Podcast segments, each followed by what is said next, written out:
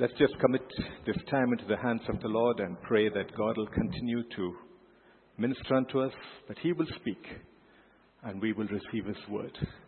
Father God, I pray, Lord, that you will talk to each and every one of us, Lord. You will teach, Lord. You will reprove. You will correct. You will train us, Lord. Father God, that's your promise for us this week, Lord. And we surrender ourselves into your hands. In Jesus' name we pray. Amen. Let's take our seats, please.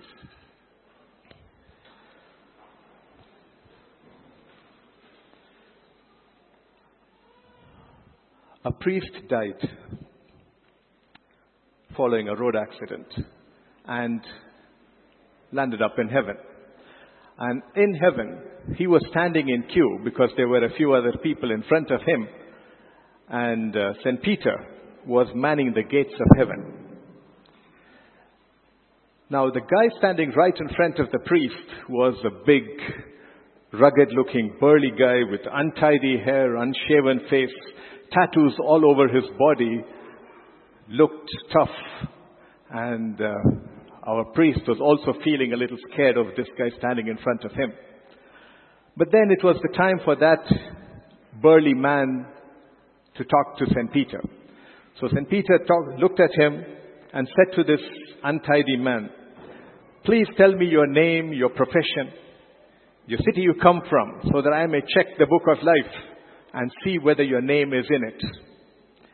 So this burly man says, I am Ranjit Singh and I drive a green line bus in Delhi. Now anybody who knows Delhi knows that green line buses drive everywhere other than the roads. So you are at great risk if you are anywhere near a green line bus. So this guy was the driver of the green line bus. So St. Peter checks his book, smiles broadly and tells uh, Ranjit Singh, please take this silk robe and this golden scarf and enter into the kingdom of heaven. So Ranjit Singh enters into heaven. Now it's the priest's turn. So St. Peter repeats the same instructions and, and our priest says, I am Father John Xavier, head priest of Don Bosco Church in New Delhi. So St. Peter checks his book, sighs and says to St. Peter, well, please take this cotton robe and enter in. And so St. John, uh, sorry, uh, Father John Xavier is astonished and he is frustrated. He says, how come that guy, that burly guy, that uncouth fellow, the guy with the tattoos all over him, he gets a silk robe, while I get only a cotton robe. He gets a golden sash, while I don't get anything. I mean, I've served the Lord for 40 years. I think I deserve a crown. St. Peter said, Well, you're right. But you see, we look at results. Results matter. Now, while you preached, people slept. But while he drove, people prayed. So I pray that today, as I preach, you will not sleep. I'm going to give you a task, as I sometimes do. So if you will take your pen or your uh, smart device, whatever it is, take a piece of paper and please write down one single primary most important objective in your life? What is the most important goal in your life? Just one. What is that one single objective that you say you must meet? It's got to be achieved in your life.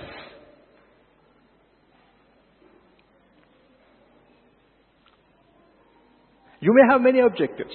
You may have many goals in life, but I'm saying that one single primary, most important objective. Please write it down. What is that one most important goal that you are, you are certain must be accomplished in your life?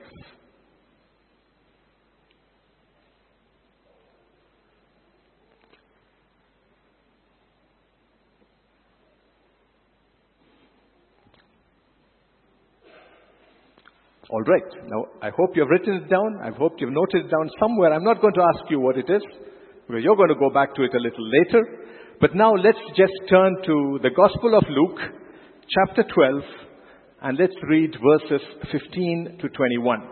Luke chapter 12, verses 15 to 21. And I shall read it from the New King James Version.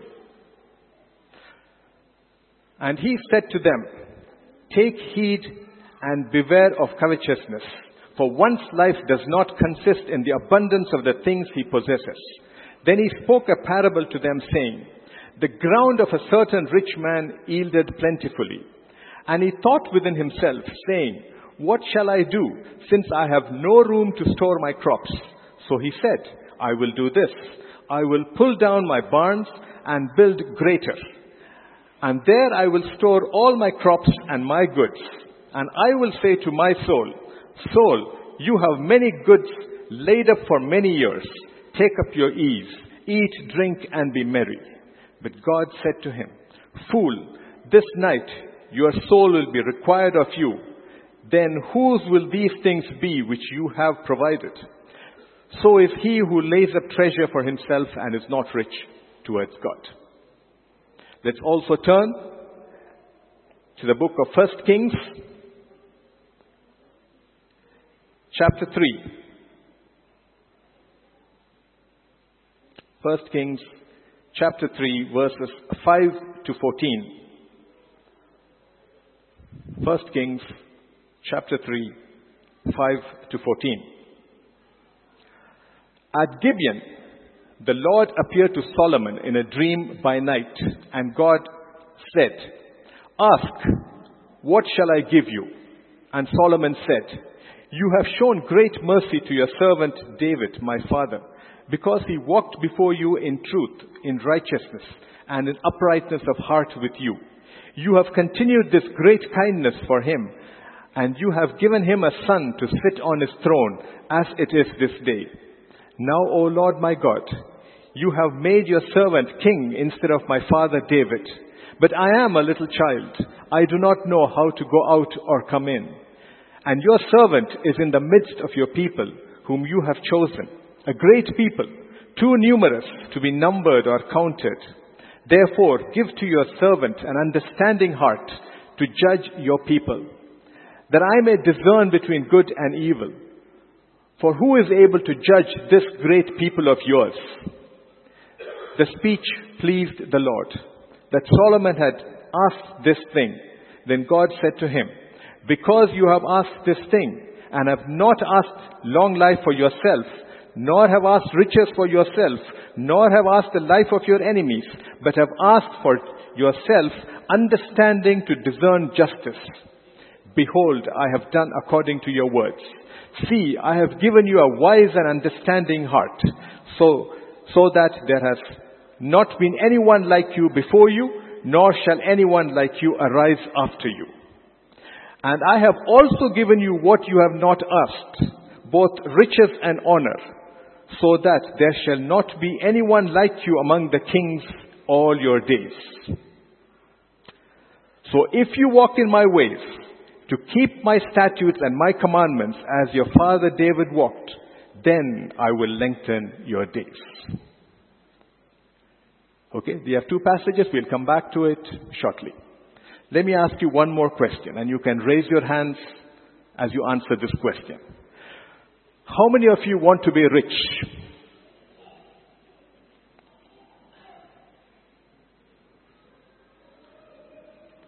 All right? Good. We have some truthful people. We have a whole bunch of hypocrites. All right? Who doesn't want to be rich? Now, let me ask you another question. How many of you want to be successful? Ah, okay. Well, almost everyone. Now, that's good. Now you have another task which you need to write down. Okay? Note down somewhere. For you to say that you have become successful, what are the criteria that you should satisfy? For you to say that you have become successful, what do you think are the criteria that you have to satisfy? When you meet those criteria, you will sit back and say, I've met those criteria, I'm successful. Can you write down maybe one, maybe two, maybe three criteria? Again, I'm not going to ask you what they are. Okay? So in order for you to be successful, by your own definition, by your own desire of whatever you call as successful, what is the criteria that you're setting for yourself?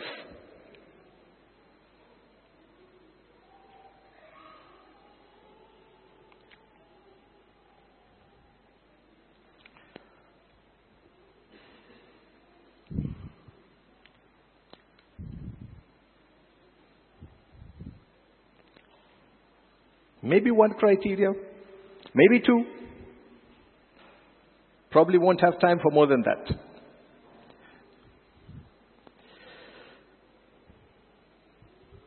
The title of today's message is simply this Successful and Significant. Successful and Significant. Now, the world generally agrees that you are a successful person when you have accumulated wealth, achieved position and fame, and people bow down to you. That's the world, that's the way the world looks at success.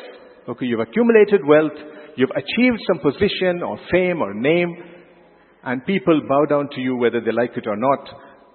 That is what the world defines as success. Now, there are many dictionary definitions. I picked up all the dictionaries I have at home, the small ones and the big ones. I went to the internet, I looked at various definitions, and I found that the one that I was most satisfied with, which I thought was quite uh, complete, was this particular definition. Success is defined as the attainment of one's goals, especially related to wealth, position, and honor. Okay, remember my dictionary is something that's produced by somebody in the world. Okay, so this is a worldly definition. So according to that dictionary, the definition of success is the attainment of one's goals, especially related to wealth, to position, and to honor. According to this world and the way the world looks at success, success is all about who I am. If you look at yourself, it's who you are. It's all about me. It's all about I. Success is about my agenda being met. I have laid down some criteria. I need to reach that. That's success. It's all about me. The more fans I have, the more successful I am. The more fame I have, the more successful I am. The more fortune I have, the more successful I am. This is the way the world has trained us to look at success. But how does the Bible define success? Okay? We are looking at what the world says and then we are also looking at what does the Bible say? How does Bible define success? Now when I went through various scriptures trying to identify if there was a proper definition for success, the closest I got to was what King David told his son just as he was going to hand over the throne to him. And if you will turn with me to 1 Kings chapter 2 verse 3. 1 Kings chapter 2, verse 3. You will, you will have this, and I shall read it from the contemporary English version. Do, this is King David talking to his son Solomon. Do what the Lord your God commands and follow his teachings. Obey everything written in the law of Moses. Then you will be a success no matter what you do or where you go. The same verse in the New Living Translation is written like this. Observe the requirements of the Lord your God and follow all his ways. Keep the decrees, the commands, the regulations, and the laws written in the law of Moses so that you will be successful in all you do and wherever you go. See the difference? It's got nothing to do with you. It's got nothing to do with me. My success is dependent on God's agenda. Do I do God's agenda or not?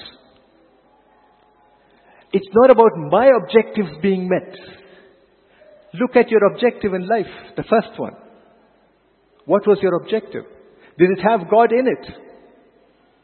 Or is it all about yourself? You see, from very early in life, we're trained to think the way the world thinks. We're trained to think that I is most important. But in everything that the Bible tells us, the I is least important. It's all about God's agenda. God says, listen to me, read my word, follow my decrees, follow my commands. What are the laws that I've given to Moses? Read them, follow them, do them. And if you obey and do all these things, then you are successful. It doesn't talk about achieving wealth. It doesn't talk about making a name and fame for yourself. It doesn't talk about getting fans. It doesn't talk about a fortune. But in the eyes of God, success is something entirely different from what the world looks at success. Now let me make one thing very clear. It is not wrong to be successful. Okay, all of us wanted to be successful and I also put up my hand. Doubtless. Okay, there's nothing wrong in wanting to be successful. What is important is to determine as to which criteria you use to define your success. Are you going to define success in worldly terms? Or are you going to define success the way God has defined success? Sometime around 1820, a young missionary, English missionary couple, took a four month uh, ship ride, a, a big boat ride from England to Korea because they wanted to be missionaries in Korea. They dedicated their life for that. So they landed up in some port in Korea. And then, as was the standard missionary practice at that point of time, they had to stay in that city, that port town, for one year, where they learned the language. And they also made uh, translations of the Gospels into the native language, so that they could use the language they have learned and the little bit of writing that they have uh, now learned, which they could then pass on to somebody else as they started their missionary work. So for one year, they were training themselves in the language and in translating portions of scripture, portions of the gospel to be given to some people group in Korea. At the end of that one year, they got onto a boat, a small boat, and went through the jungles of Korea, very thick forests of Korea.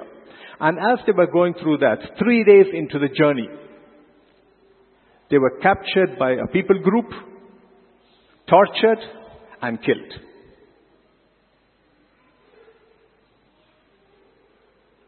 Did they achieve what they started out to do? Were they successful? The whole world will say, two wasted lives. Two young people. They could have done something better. Two wasted lives.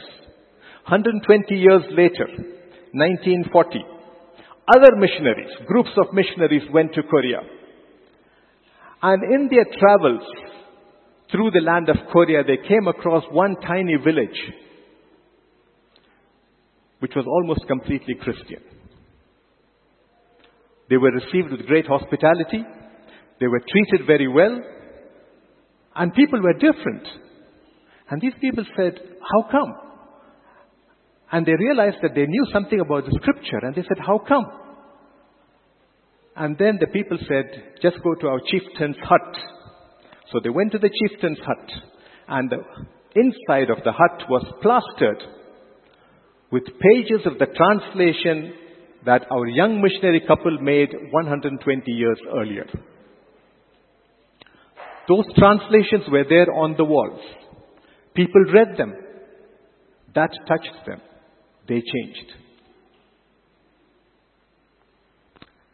In the eyes of God, who brought about that change? It was that young missionary couple. It was not the missionaries who came now. That young missionary couple who lived only three days into their missionary journey. Yet what they did for one year translating scripture, those pieces of paper converted a village. In God's eyes, that was a successful couple. Those two people had achieved what God intended for that village.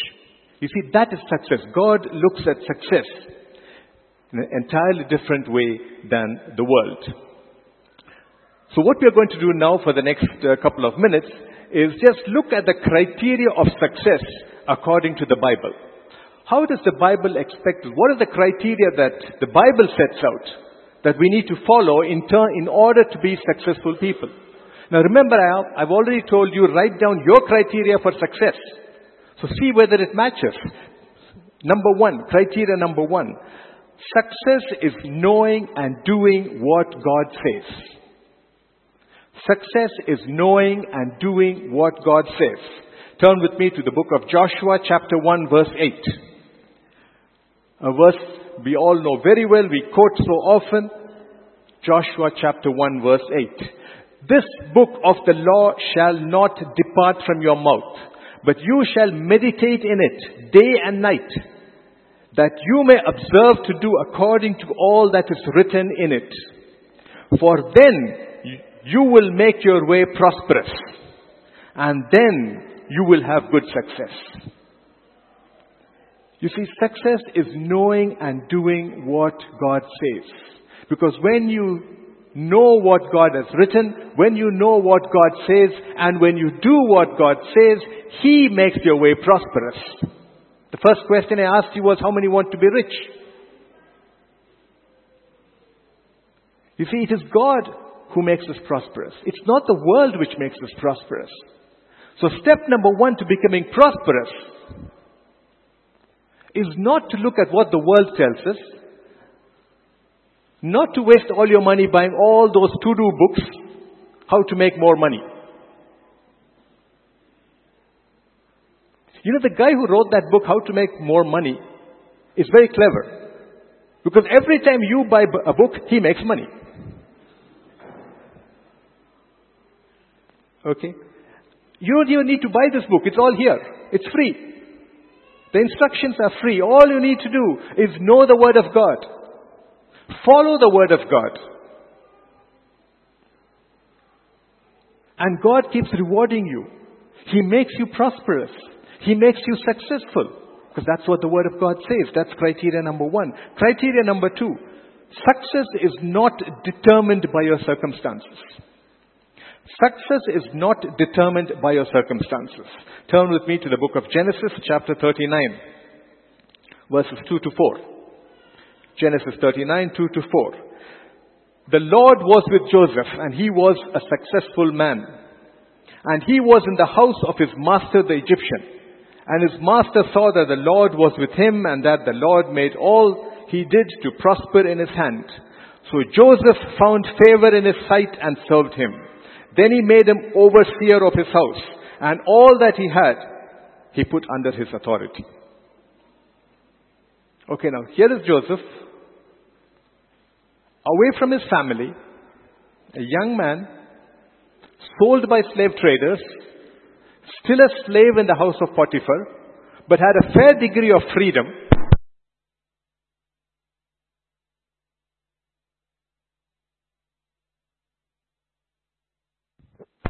Does it come on? Yep. Okay, great. Okay. So here's Joseph, fair degree of freedom. He was successful. Potiphar decided to make him the head of the, to, to be in charge of everything in his home, gave him a great deal of freedom to do everything that needed to be done. And Joseph was successful. If you look at the word success in that sense. Okay? But then, a few verses later, just go down to Genesis 39, verses 20 to 23. See, what happens between this is the story of Joseph and Potiphar's wife. And then Joseph gets thrown into the prison for a crime he never committed. Verse 20 onwards. Then Joseph's master took him and put him into a prison, a place where the king's prisoners were confined. And he was there in the prison. But the Lord was with Joseph and showed him mercy. And he gave him favor in the sight of the keeper of the prison. And the keeper of the prison committed to Joseph's hand all the prisoners who were in the prison. Whatever they did there, it was his doing. The keeper of the prison did not look into anything that was under Joseph's authority, because the Lord was with him. And whatever he did, the Lord made it prosper. He's now in jail. Whatever little freedom he had has been taken away. It's not a happy circumstance. But that didn't change success in Joseph's life. He still was successful because God was with him. So your success does not depend on your circumstance. A few chapters later, the Joseph from the prison becomes the second most highest ranking person in the land of Egypt. He's no longer a slave, he's a free man. Throughout, the Lord was with Joseph. Circumstances change. Good to bad to worse to terrible. Maybe fantastic. That does not change success. In God's eyes, if you're obeying the word of God, if you listen to what God says, if you do what God asks you to do, circumstances does not matter at all. The world may look at your circumstance and say, he was a successful businessman, but look at him now. He is in poverty. He does not have a shirt to wear. That's the world's definition of success. That's not God's definition of success. Okay, so don't look at success the way the world looks at it. Number three, success is not determined by approval of man. Turn with me to 1 Kings chapter 18 verse 17. It's a long story, but I'll just read that particular verse. 1 Kings chapter 18 verse 17. Then it happened when Ahab saw Elijah that Ahab said to him, Is that you, O troublemaker of Israel? Here is King Ahab looking at Elijah and says, Is that you, O troublemaker? Elijah never got approval in the sight of Ahab. He was always saying things which Ahab didn't agree with. There was no word of approval from Ahab. And yet, God used Elijah in that situation. Ahab might have called him a troublemaker. But the next thing that happens is there is a drought in that land. And then Elijah has a challenge with the prophets of Baal. And at the end of which, all the prophets of Baal are destroyed. The one person who still stands firm and the one person who stopped the rain and then calls the rain down is Elijah. A man of success. He did not look for the approval of the king. He did not look for approval of anybody else because he knew that what he was and what he was going to do and how he was going to do it purely depended on his relationship with God, not with man. It doesn't matter if the guy next to you doesn't approve of you. It doesn't matter if your boss doesn't approve of you. If God wants you in that place, nobody's going to take you out of that place. And if God doesn't want you there, there's nothing you can do to keep yourself there. He will move you. Criteria number four. Success is determined by your faithfulness to God. If you read Hebrews, Hebrews chapter 11, it's the story of faith. Just take one person, Abraham. Now, Abraham was a very rich man. But Abraham is not remembered for his wealth. Abraham is remembered for his obedience and faithfulness to God. When God said move, he moved. He didn't have to move. He was a very rich man. He was in the midst of his family. He had oxen and sheep and camels and men servants and maid servants and donkeys and everything. Why would he have to move from there? Look for what? But God said move. Abraham moved. The one thing he didn't have was a son. God gave him a son. And then God said, sacrifice your son. Abraham never questioned. He said, right. See, that is obedience. Hebrews 11 tells us that Abraham was a successful man because he was a faithful man, faithful to God and obedient to God. We don't remember Abraham because of his wealth. Take Job, extremely wealthy person. Some of us have even traveled to Salalah to look for Job's tomb. Whether it actually is Job's tomb or not, I don't know. But we spent time and money and effort to go and look at something which, well, we say is Job's tomb. I went and saw that tomb and I came back and the next week somebody told me that Job's tomb is actually in Iraq. Okay, but then Iraq was the midst of war, so I said, no, it's okay. He's dead and gone. I'm not going to see that tomb. Okay, they'll probably have another tomb for me then. Okay. You see, so, so Job is a, another hugely rich person. But what do we remember him for? We don't remember him because he was a rich man. We remember him because in the midst of his trials and tribulations and all kinds of persecutions, all kinds of difficulties, he lost a lot of things. He lost his family. He didn't turn against God. He was faithful to God. Success is determined by your faithfulness to God. Number five, success by worldly standards should never be our motivation. How does the world define success? How does the world put a hierarchy? That should never be our standard. Turn with me to Mark chapter 9, verses 33 to 35. Mark chapter 9, 33 to 35. Then he came to Capernaum, that's Jesus. And when he was in the house, he asked them, that's his disciples, what was it you disputed among yourselves on the road? But they kept silent. For on the road they had disputed among themselves who would be the greatest. And he sat down, called the twelve, and said to them, If anyone desires to be first, he shall be last of all and servant of all. You see, the disciples were just thinking in a worldly sense. No, I want to be number one. Who's going to be number one? Jesus has been talking about he's going away. He's going to be crucified. He's going away. So who's going to be number one? I'm going to be number one. So the next guy says, no, I'm going to be number one. You be number two. I'm going to be number one. And Jesus calls them out and tells them, listen, you want to be number one? You'll be right at the bottom. The world may think that number one is the best. In God's kingdom, right at the bottom. Uh, 20 years back, I had an experience of working in, in, a, in, a, in a particular country. So I landed up there. I'm at the airport. I have no clue as to how things work around there. I was a little scared. I don't know the language. So, you know, you get off the aircraft, you're coming into the immigration, and the guys are giving all their instructions in a, stra- in a language which I didn't understand. And then they make you stand in lines. And so there I am, amongst a lot of other passengers, standing in queue. And then I saw something very funny. As you go forward, the security guys keep watching you. And they have a big stick. Huh? Remember, your first welcome into that land is with a stick.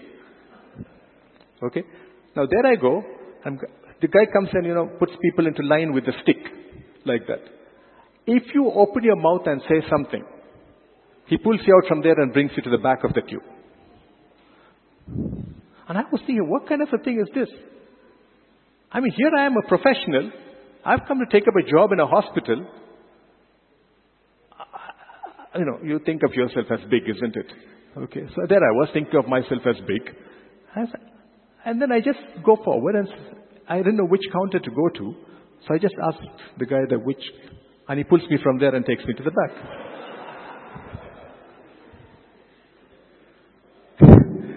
you see, this is the way sometimes you get treated. See, we always look to be number one. You always want to be up there because that's the way the world has ingrained these thoughts into us. You want to be number one. But in God's kingdom, you think of yourself as number one, you're right at the bottom. Your promotion to headship is through servanthood. It's not through sitting at the top. Okay, that's what Jesus Christ is teaching us. Now make no mistake about this. God wants us all to be successful, but as per His standards. He wants every one of us to be successful.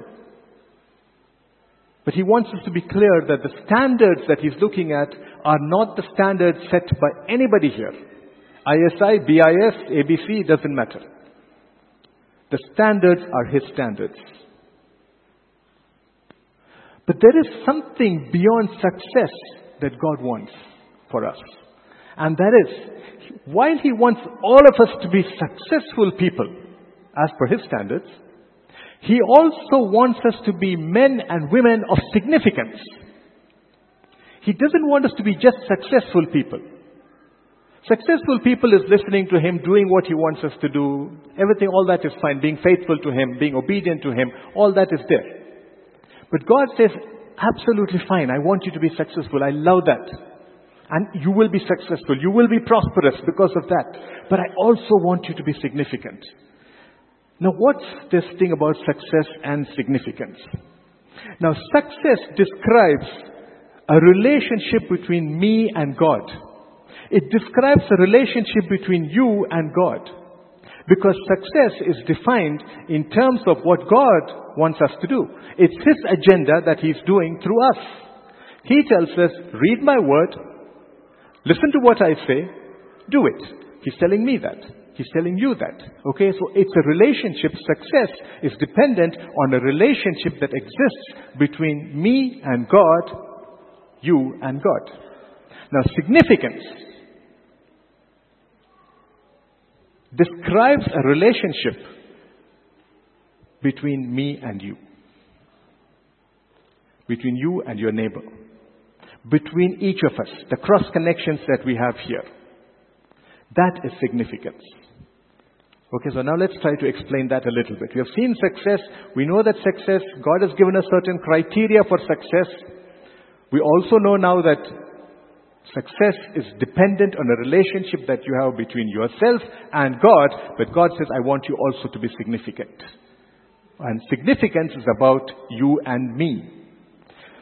So let's try to look at it. Turn with me to the book of Matthew, the Gospel of Matthew, chapter 22. And let's read verses 36 to 39. Matthew 22, 36 to 39. This is a question that's put across to Jesus. Teacher, which is the great commandment in the law? Jesus said to him, You shall love the Lord your God with all your heart, with all your soul, with all your mind. This is the great and first commandment. And the second is like it. You shall love your neighbor as yourself. This is what Jesus said. Okay, we'll come back to it. Let's turn now to the book of 1 Corinthians, chapter 12, the first 11 verses. First, First Corinthians chapter 12 the first 11 verses. And let me read it from the New King James Version. Now concerning spiritual gifts, brethren, I do not want you to be ignorant. You know that you were Gentiles, carried away to these dumb idols, however you were led. Therefore I make known to you that no one speaking by the Spirit of God calls Jesus accursed, and no one can say that Jesus is Lord except by the Holy Spirit. There are diversities of gifts, but the same Spirit. There are differences of ministries, but the same Lord. And there are diversities of activities, but it is the same God who works all in all. But the manifestation of the Spirit is given to each one for the profit of all. Let me repeat that. But the manifestation of the Spirit is given to each one for the profit of all. Okay, and then comes the gifts. For to one is given the word of wisdom through the Spirit.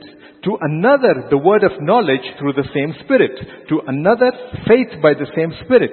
To another, gifts of healing by the same Spirit to another the working of miracles, to another prophecy, to another discerning of spirits, to another different kinds of tongues, to another the interpretation of tongues.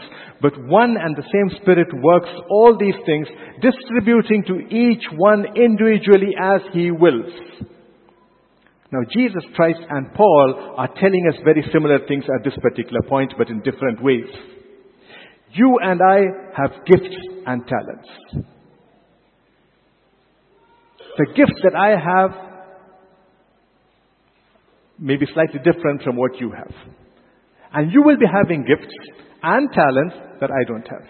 So each one of us has got varying degrees of gifts and talents, all put into us by the Holy Spirit, by God. Now, what's the purpose of those gifts and talents? It's not for myself. My gifts and my talents are not for me. My gifts are to be used for the body of Christ. It's for the edification of the church. It's for the encouragement of the church. And so is it for every one of us. What you have, God has put something into you and He says, use it for somebody else. Maybe you have the gift of healing.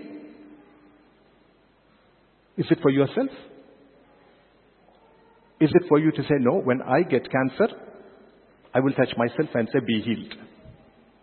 And I, I shall be healed. No, God says, I've put into you the gift of healing. Use it for somebody else.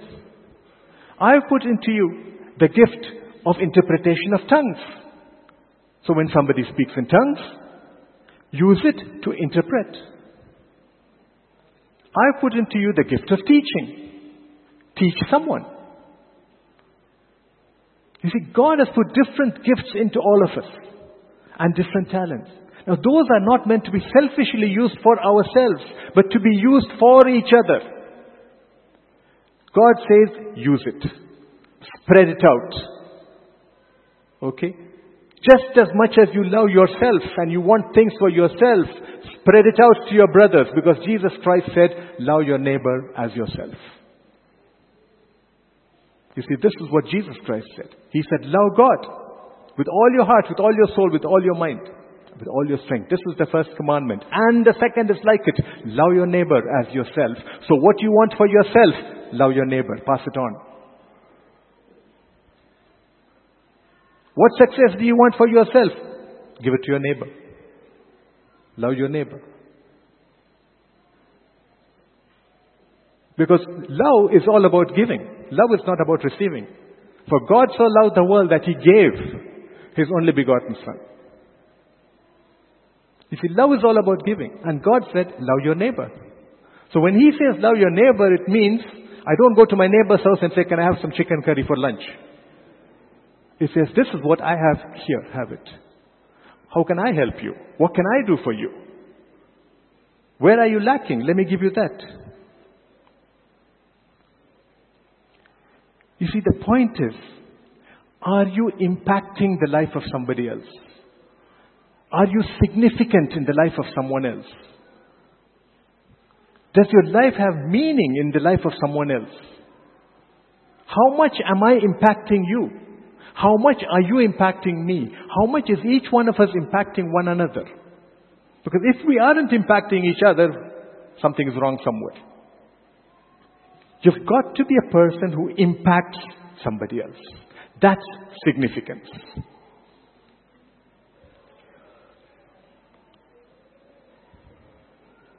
So God wants you to be successful because that's relationship with Him. God wants you to be significant. That's impacting the life of somebody else. That's relationship between you and me. Now, if you wish to define significance in a slightly different word, you could probably do it this way. It's a measure of value that you add to somebody else. How much value do I give you? How much value do you give me? Do I mean something to you? When I talk to you, when you talk to me, do I just brush you aside or do I give value to what you say? Okay, that's being impacting one another. That's having a relationship with one another. You see, in the eyes of the world, Jesus on earth was a failure. He never accumulated riches. He died without any clothes. He hung on the cross as a criminal condemned to die. He was definitely not a success. But in the eyes of God, Jesus is the perfect example of complete success. He knew and did what God wanted him to do. His life was not determined by circumstances. He did not look for the approval of man. He remained faithful to the Father till the very end. He did not measure his life by worldly standards. He is not only a successful man, but he is a man of significance. When he died, he possibly had about two dozen followers. In about a month's time, he had 3,000 followers. Today, 2,000 years after his death and resurrection, he has over 2.5 billion followers worldwide. If that is not significance, if he has not impacted the lives of so many people, why do we have so many followers of Jesus? That is significance. He was successful, he was significant. There is no one who has impacted the lives of people as much as Jesus has done. So if there is somebody you want to follow, follow Jesus and then impact the life of somebody else. Can we go somewhere following the life of Jesus? In 1 Corinthians chapter 10 verses 31 to 33, Paul says, and I shall be closing shortly. Therefore, whether you eat or drink or whatever you do, do all to the glory of God. Give no offense either to the Jews or to the Greeks or to the church of God, just as I also please all men in all things, not seeking my own profit, but the profit of many, that they may be saved. You see, Paul is telling us this in many ways. I am not seeking my own profit. I'm not looking for anything for myself, but it's for others. So can we turn this around a little bit? William Booth, the founder of the Salvation Army once said, the greatness of a man's power is the measure of his surrender. In other words, the more you are prepared to surrender yourself into the hands of, the, of God, the greater his purpose will be fulfilled through your life. As we close, please ponder on these thoughts. The rich fool that we read about in the Gospel of Luke was a successful man according to world standards, but he was a failure in the eyes of God. King Solomon, the rich, wise man, was a success in the eyes of the world and in the eyes of God. But God wants you and me to go one step beyond that. How are you impacting the life of your neighbor? Is your life a life of success and significance. Don't worry about what people say. Don't worry about what your neighbor has to say. John Bunyan said this. John Bunyan is the author of Pilgrim's Progress, and this is what he said. If my life is fruitless, it doesn't matter who praises me. If my life is fruitful, it doesn't matter who criticizes me. You only need to look for one approval, and that is the approval of God. Shall we pray?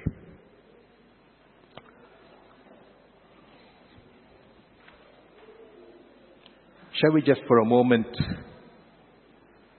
ponder over whether we want to be a rich fool, a rich wise man, whether we want success and significance as God decrees it?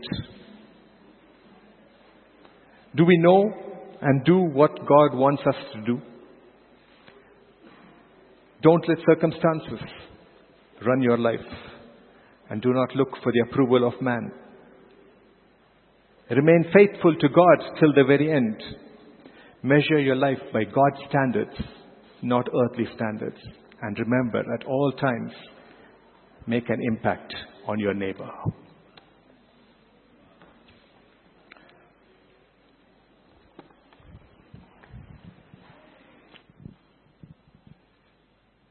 In Jesus' mighty name we have prayed.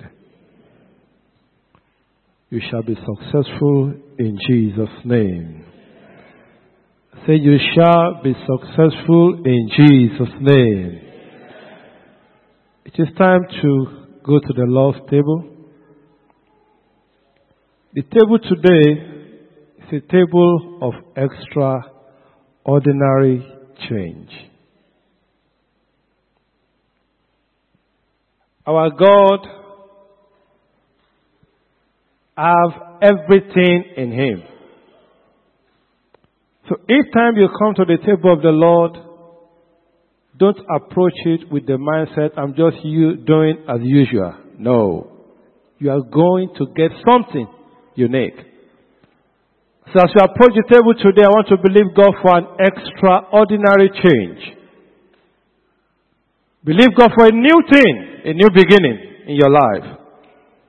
And let me show you a type of what you are about to do in the Old Testament. In theology, we call a type something that happened in the Old Testament, and you have it representing what will happen in the New Testament. Daniel 1, chapter 12, verse 12. Daniel 1, verse 12. The Bible says in verse 8 that Daniel proposed in his heart that he will not partake of what is not godly. That we only take a unique meal. And look at what happened to Daniel. Daniel said, Prove thy servant, I beseech thee, ten days, and let them give us pulse to eat and water to drink. They wanted to give them the, the things of the world. But then I said, no, we only need unique food. Daniel and friend, they took a unique and special meal, like are about to do. And look at what happened to them in verse 15. And at the end of 10 days, their countenance appeared fairer and fatter in flesh than all the children which did eat the portion of the king. Before you leave here today, as you take the meal of the Lord today, your story shall change in the name of Jesus. And finally, verse 20. And in all the matters of wisdom and understanding that the king inquired of them after they took the meal, he found them what? Ten times better than all the magicians, the astrologers that were in the land they were ten times better. I prophesy concerning somebody here today that this shall be your experience in every area of your life from now on in the name of Jesus. First Corinthians 11, 23 to 32. For I have received of the Lord that which also I deliver unto you. That the Lord Jesus, the same night in which he was betrayed, took bread. And when he has given thanks, he broke it and said, Take, eat, this is my body, which is broken for you. This do in remembrance of me. After the same manner also he took the cup when he had supped, saying, This cup is the New Testament in my blood. This do ye as oft as ye drink it in remembrance of me. For as oft as ye eat this bread and drink this cup, ye do show the Lord's death till he come. Wherefore, whosoever shall eat this bread and drink this cup of the Lord unworthily shall be guilty of the body and the blood of the Lord. But let a man examine himself, and so let him eat of that bread and drink of that cup. For he that eateth and drinketh unworthily eateth, drinketh damnation to himself, not discerning the Lord's body. Verse 30. For this cause, many are weak and sickly among you, and many sleep. For if we judge ourselves, we should not be judged. But when we are judged, we are chastened of the Lord, that we should not be condemned with the world. Please, as wonderful as the table is, it's a table you should approach with the fear of God. Because when extraordinary change comes, it can either be positive or negative. After Judas Iscariot took the meal, what happened to him? He went to his destruction. So please examine yourself. How is your life with God? Are you living a life that pleases Him or not? The table today is meant for those that are born again and are living a life that pleases God. Let's pray. Father, we thank you for this hour. Thank you because of this opportunity to partake of your flesh and your blood. We believe this table is the table of extraordinary change. I bless this table and I decree this turn to the blood of Jesus. And it turned to the flesh of Jesus. As we partake of it today, we shall experience extraordinary change in every area of our life. In the name of Jesus. I bless this in the name of the Father, of the Son, and of the Holy Spirit. In Jesus' mighty name, we have prayed. Please, let's follow the usher's instruction as we come to the front quickly and we partake of the table. Would you be free from your burden of sin? There's power in the blood, power in the blood. Would you worry, will a victory win? There is wonderful power in the blood. There is power, power, wonder working power in the blood of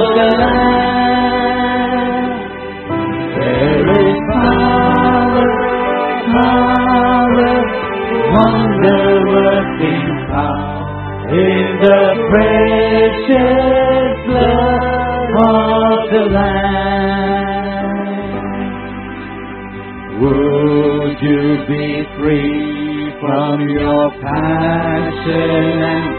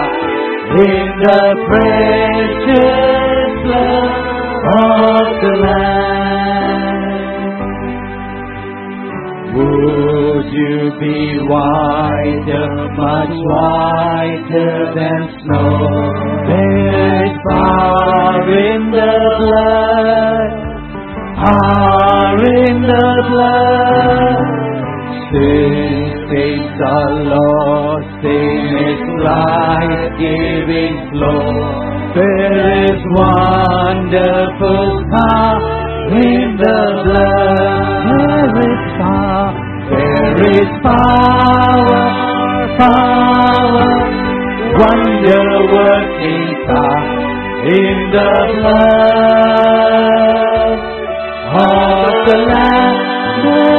power, there is power, power, wonder working power in the precious blood of the Lamb.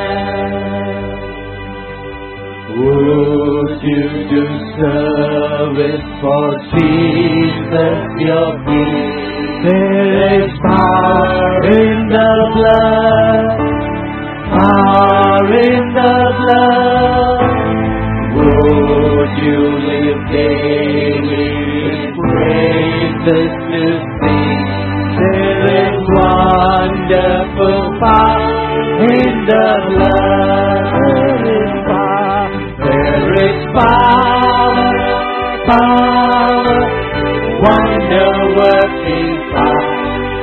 the blood of the Lamb. There is power, there is power, power, wonder working power in the precious blood of the Lamb.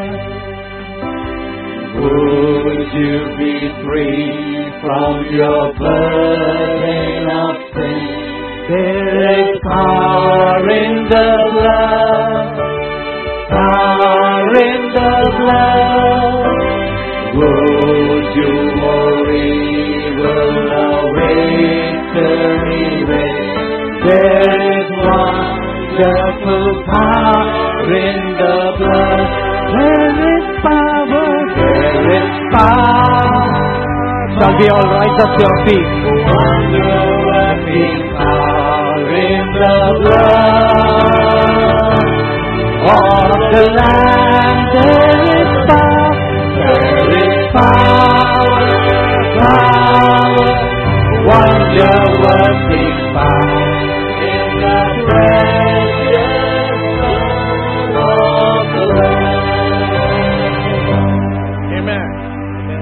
Praise the Lord. Hallelujah.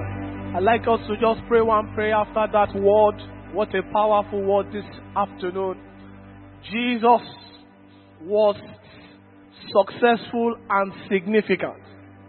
And we have just eaten his flesh and his blood. That is power to be successful and significant in our lives. Lord, by this communion, my life shall be successful and significant. Are you praying that prayer for yourself?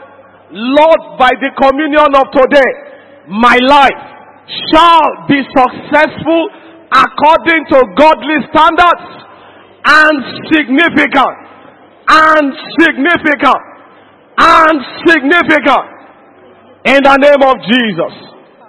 Thank you, Father. One more time, let's make a decree. Lord, this communion I've taken shall take me through the month. There shall be no sickness, no disease, no discomfort, no weakness, no mishap, no evil report in my family, no misadventure, no evil shall come near me and my family. Are you praying that prayer? By this communion, evil is averted in every area of my life. And I'm going through this month a winner and not a loser. Thank you, Father. In Jesus' mighty name. Father, we thank you for your word. Thank you for the release of power to be successful and significant. Thank you for this communion of extraordinary change. Change to be successful and significant according to divine order. Lord, we walk in the newness of this revelation throughout this month and throughout our lives in the name of Jesus. Beginning from today, it shall begin to show in our lives. It shall begin to reflect in all that we do in the name of Jesus. We go into this new week to enjoy the blessedness of Jesus. Thank you, Father. We go in your name and in your power. Lord, your son that you have used to bless us today, we ask for a replenishment of your grace. All that has gone out of him, restore a thousandfold in the name of Jesus. Many days ahead, he shall yet be a bigger blessing to us. In the name of Jesus. So shall it be. Thank you, Father. In Jesus' mighty name we have prayed. Let's share the grace in fellowship. Now may the grace of our Lord Jesus Christ, the love of God, and the fellowship of the Spirit be with us now and forevermore. Amen. Surely God's goodness and mercy shall follow us all the days of our lives, and we shall dwell in the presence of the Lord forever and ever. Amen. Abundant and grace. That's your portion throughout this month. In the name of Jesus. Go in peace.